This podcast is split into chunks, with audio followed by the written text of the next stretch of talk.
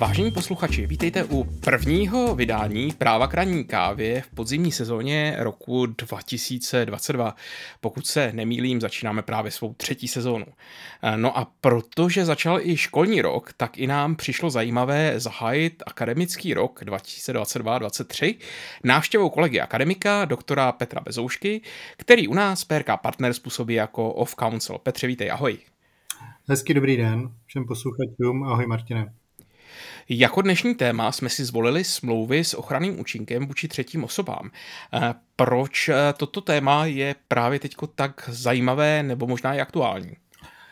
Je to téma, které v poslední době už v praxi začíná být živější, eh, začíná probublávat i do judikatury a věnuje se mu větší pozornost právě v těch otázkách náhrady škody, kdy strany, které nejsou přímo účastny na uzavření smlouvy a součástí závazku, tak uh, začínají zjišťovat, jaké mají možnosti toho uh, žalovat na nějakou náhradu škody, když jedna z těch stran poruší svoji smluvní povinnost vůči druhé smluvní straně. No ale pokud bychom se vrátili úplně na začátek, co to vlastně ty smlouvy s ochranným účinkem vůči třetím osobám jsou? No a kde najdeme jejich nějakou obecnou úpravu? Nový občanský zákonník zakotvil eh, ty smlouvy s ochranným účinkem vůči třetím osobám do paragrafu 29.13. A ta myšlenka stojí na tom, že jakési ochranné povinnosti nebo povinnosti péče nevznikají pouze mezi stranami závazku, ale také vůči určitým třetím osobám, které stojí vně toho závazku. Říct, že se tím nějak překonává nedostatečnost deliktní odpovědnosti. A důvodu k tomu přístupu je celá řada, je spousta různých teorií, ale tím bych tady asi nechtěl úplně posluchače zatěžovat.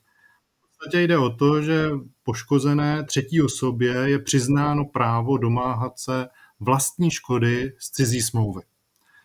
A ono no, v podstatě, když se na to podíváme optikou některé té smluvní strany, tak by tam vznikl nějaký hodnotový rozpor, pokud bychom povinnost ochrany konstruovali pouze vůči ní a jejímu majetku, ne však už vůči osobám a majetku osob, které patří do sféry eh, zájmu té smluvní strany. Takže eh, vlastně ta ochrana se nám tady rozšiřuje, pokud ten závazek představuje nějaké zvýšené riziko pro zájmy té třetí osoby, a ten smluvní partner má nějaký vlastní zájem na zabránění vzniku škody u této třetí osoby. Eh, teď si to shrnul docela hodně teoreticky, aby jsem si to uměl představit eh, trochu víc prakticky. Řekl bys mi nějaký konkrétní případ?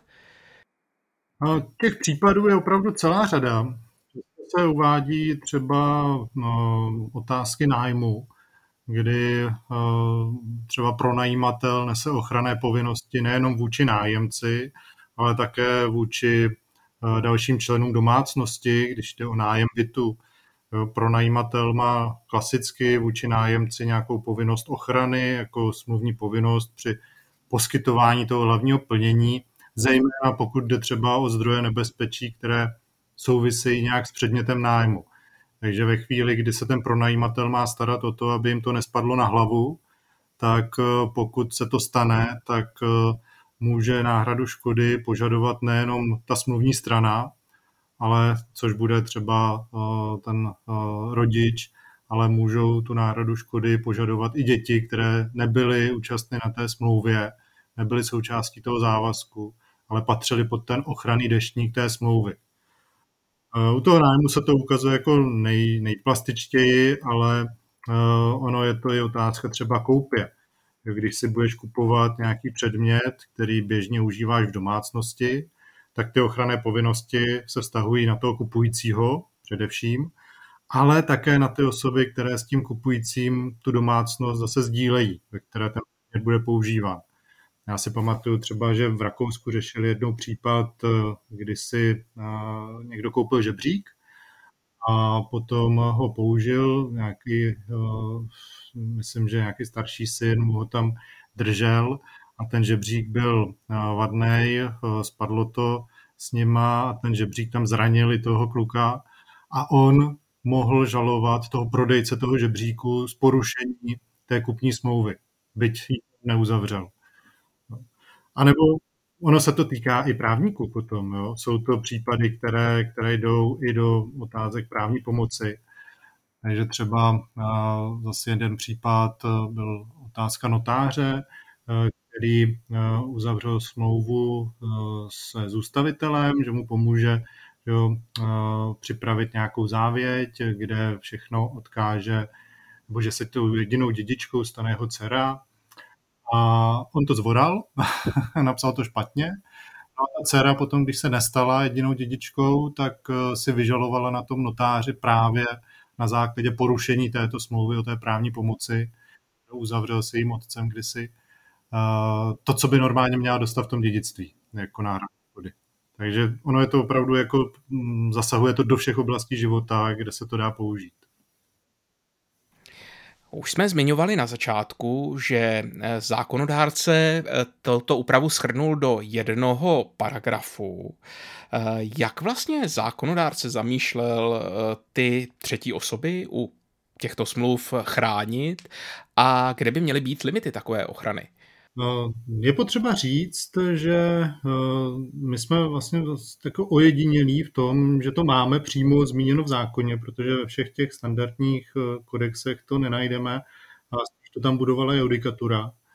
Ale u nás ten paragraf 29.13, eh, tam je takový dovětek, který říká, že tu náhradu škody, nebo ta náhrada škody se, se poskytne i osobě, jejímuž zájmu mělo splnění ujednané povinnosti zjevně sloužit. Jo, je, to, je tam vlastně několik podmínek zmíněno, které musí být testovány, ale samozřejmě základ je, že to mohu použít eh, pouze tehdy, pokud tam opravdu ta smluvní strana eh, má nějaký vlastní zájem na tom, aby no, u té třetí osoby nedošlo k té škodě, aby byla chráněná a jestli opravdu pro tu třetí osobu představuje ten, ten závazek to zvýšené, zvýšené riziko, že je tam nějaké ohrožení. Ono to reaguje trochu na judikaturu, která tady byla před novým občanským zákonníkem, kdy nejvyšší soud říkal, že stačí, eh, stačí, že to má nějaký dopad do právní sféry té třetí osoby, což bylo strašně široké Dneska, dneska už eh, se teda eh, to takhle široce nevnímá a ten nový občanský zákonník to, to omezil a eh, musí tam se testovat ty podmínky, které, které jsem zmínil. Důležité je, aby pro toho dlužníka, který potenciálně teda bude povinen k nějaké náhradě, bylo už v době uzavření smlouvy zjevné, že existuje ten zájem na ochraně třetí osoby a že on může předvídat to hrozící riziko, kalkulovat s ním, provést nějaké potřebné zajištění. Uh, on sice nemusí vědět, které konkrétní osoby to jsou, uh, ale stačí, že je mu obecně známo, že nějaké osoby se tam mohou právě v, té, v tom postavení vyskytovat. Kdybych to zase vzal uh, na nějakém příkladu, tak bude uzavřená třeba smlouva o dílo mezi vlastníkem domu a pokrývačem, že tam bude něco opravovat na střeše a stačí, že ten pokrývač eh, ví, že mu obecně známo, že v tom domě a jeho okolí, v té rizikové oblasti, že když mu spadne taška na zem někde z té střechy, takže se budou pohybovat osoby, které patří do té, řekněme, zájmové sféry toho vlastníka domu. Takže eh, nemusí znát přímo identitu těch třetích osob, ale musí tady mít tu obecnou povědomost, že tam hrozí nebezpečí těm dalším nějakým osobám, eh, na něž má právě ten eh, jeho smluvní partner zájem, aby byly chráněny.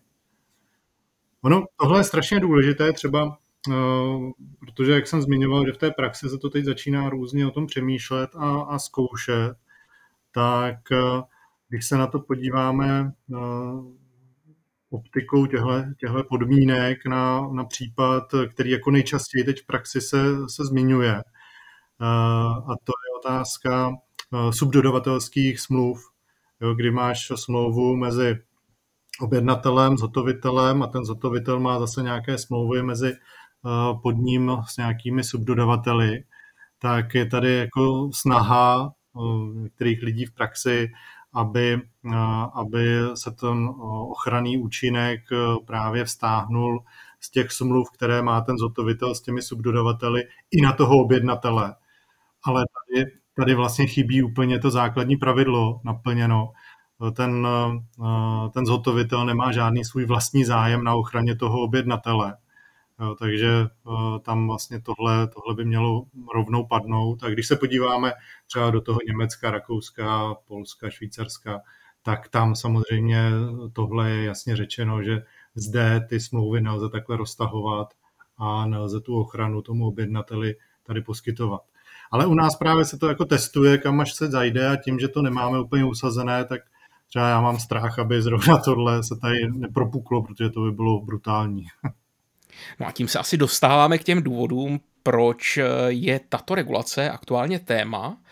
Eh, pokud se nemýlím, nedávno padly i některé rozsudky, myslím si, že i u nejvyššího soudu už tato věc byla, ten se k tomu vyjádřil. Eh, jak v této věci soudy rozhodují? Je to tak, eh, právě nejvyšší soud poprvé nějak začal ošahávat ty podmínky a, a řešil případ nájemce pozemku. Bylo to v Praze, myslím, že to bylo kdo to zná, tak vlastně toto parkoviště u Holešovické sportovní haly, kde si od města právě pronajal jeden subjekt a e, v zimě, když to trošku klouzalo, tak na tom parkovišti někdo uklouz. Jo, prostě šel k autu a mu tam a zumil se nohu nebo se nějak ublížil. To už je jedno, hlavně přežil teda, jo. a e, žaloval toho nájemce, z titulu porušení té nájemní smlouvy. A nejvyšší soud to podržel, tenhle výklad, který tam zaujali nižší soudy. A v podstatě eh, já teď nechám stranou, jestli bychom mohli najít nějaké jiné skutkové podstaty, jak bychom se dostali na toho nájemce aby povinen nahradit škodu tomu eh, řidiči, který tam šel k tomu svému autu.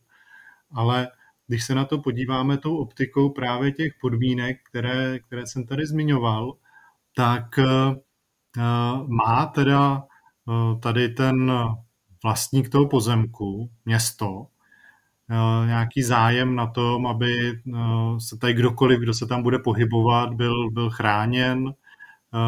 To mi přijde jako hodně, hodně už jako přitažené za vlasy.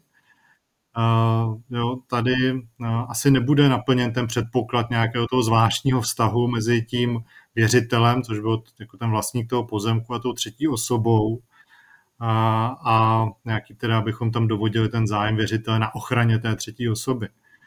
Jo, já v, v tomhle mám trošku strach, že se nám to začne nafukovat a, a, najednou jako ta smlouva, která primárně má řešit vztah mezi těmi subjekty, které ji uzavřely, jejich práva a povinnosti a náhradu škody mezi sebou, tak jako zatahovat do toho najednou jako další osoby, které stojí v ně, bez toho, aniž bychom opravdu se nad tím pečlivě zamysleli. Protože ten soud, samozřejmě, jak je dobrým zvykem, tak se vůbec nedívá do literatury, nepodívá se, jak to řeší v zahraničí, nepodívá se, jaké důvody vedly k zakotvení té právní úpravy a jako jen tak to řekne a, a jako postarejte se v praxi o další věci, protože on to má potom konsekvence do pojištění. Vlastně, jestliže ti řekne, že je to takhle široké, tak ty musíš na začátku přemýšlet o tom, proti čemu se vlastně, kde pojistit, jo? kde ti může hrozit jaká škoda, e, kde třetí osoba může přijít a jednou, co nemůžeš ani na začátku domýšlet. A to mi přijde jako hodně nebezpečné. Rozumím tedy tomu tak, že soudy aktuálně rozhodují relativně extenzivně v těchto věcech. No a kde je tedy podle tvého názoru ta rozumná míra, kde by bylo dobré bránit eh, třetí osoby eh, u těchto smluv, kde je dobré ten ochranný účinek třetích stran promítnout, tak kde by měl být ten limit? No, uh já jsem na začátku jsem tam, myslím, zmiňoval, že se tím vlastně tenhle koncept se vyvinul v zahraničí kvůli tomu, aby se překonala nedostatečnost eh, deliktního práva. kdy ta osoba opravdu jako nemá jinou šanci se nějak domoci uh, své náhrady. A to je první test, který by se tam také měl provést, jestli jako vůbec uh, je potřeba tady nějakou, nějaký ten extenzivní výklad ochranných účinků té smlouvy provádět, anebo jestli ta strana tam není, nebo ten, ten třetí subjekt, jestli tam není chráněn nějakým jiným způsobem. Pokud je, tak nepotřebuju tady roztahovat ten dešník té smlouvy. No a hlavně, a to, to jako já to tady asi opakuju teď po třetí nebo po čtvrté, fakt je důležité se zamyslet nad tím, jestli ta smluvní strana má zájem na tom, aby byla ta třetí osoba chráněná a jestli ta třetí osoba jak pociťuje to riziko porušení té smlouvy stejným způsobem, obdobným způsobem jako ta smluvní strana. To si myslím, že, že jako zásadní vůbec tohle první, přesto se často nedostaneme pak je důležité se dívat na to, jestli vůbec taky ten dlužník, ten potenciální škudce, má tu možnost to rozpoznat, když uzavírá tu smlouvu, protože to je, v těch smluvních vztazích je to všechno o předvídatelnosti, o tom, jestli ty můžeš dopředu vůbec zjistit, že, že porušení nějaké povinnosti může vést k nějaké, nějaké škodě aby se vůči tomu zajistil. Protože když řekneš, že budeš hradit i nepředvídatelnou škodu, tak uh, složité, složité závazky se stanou jako strašně rizikové, nepojistitelné. Takže tam já si myslím, že jako opravdu bychom se na to měli dívat optikou toho, uh, kam dospěli ti Němci, Rakušané, kteří to řeší několik desítek let samozřejmě, nebo ta rozhodnutí jsou z 50. let, možná i starší, Eh, kde, kde to poučení můžeme najít jako a, a nemusíme vymýšlet kolo. Petře, děkuji za dnešní návštěvu, díky za schrnutí tohoto zajímavého tématu. Eh, to byl doktor Petr Bezouška, eh, kolega z advokátní kanceláře PRK Partners. Petře, díky za návštěvu. Nemáte zač a mějte se krásně. A i já se s vámi, vážení posluchači, loučím a těším se u nějakého dalšího vydání našeho podcastu Právo kraní kávě.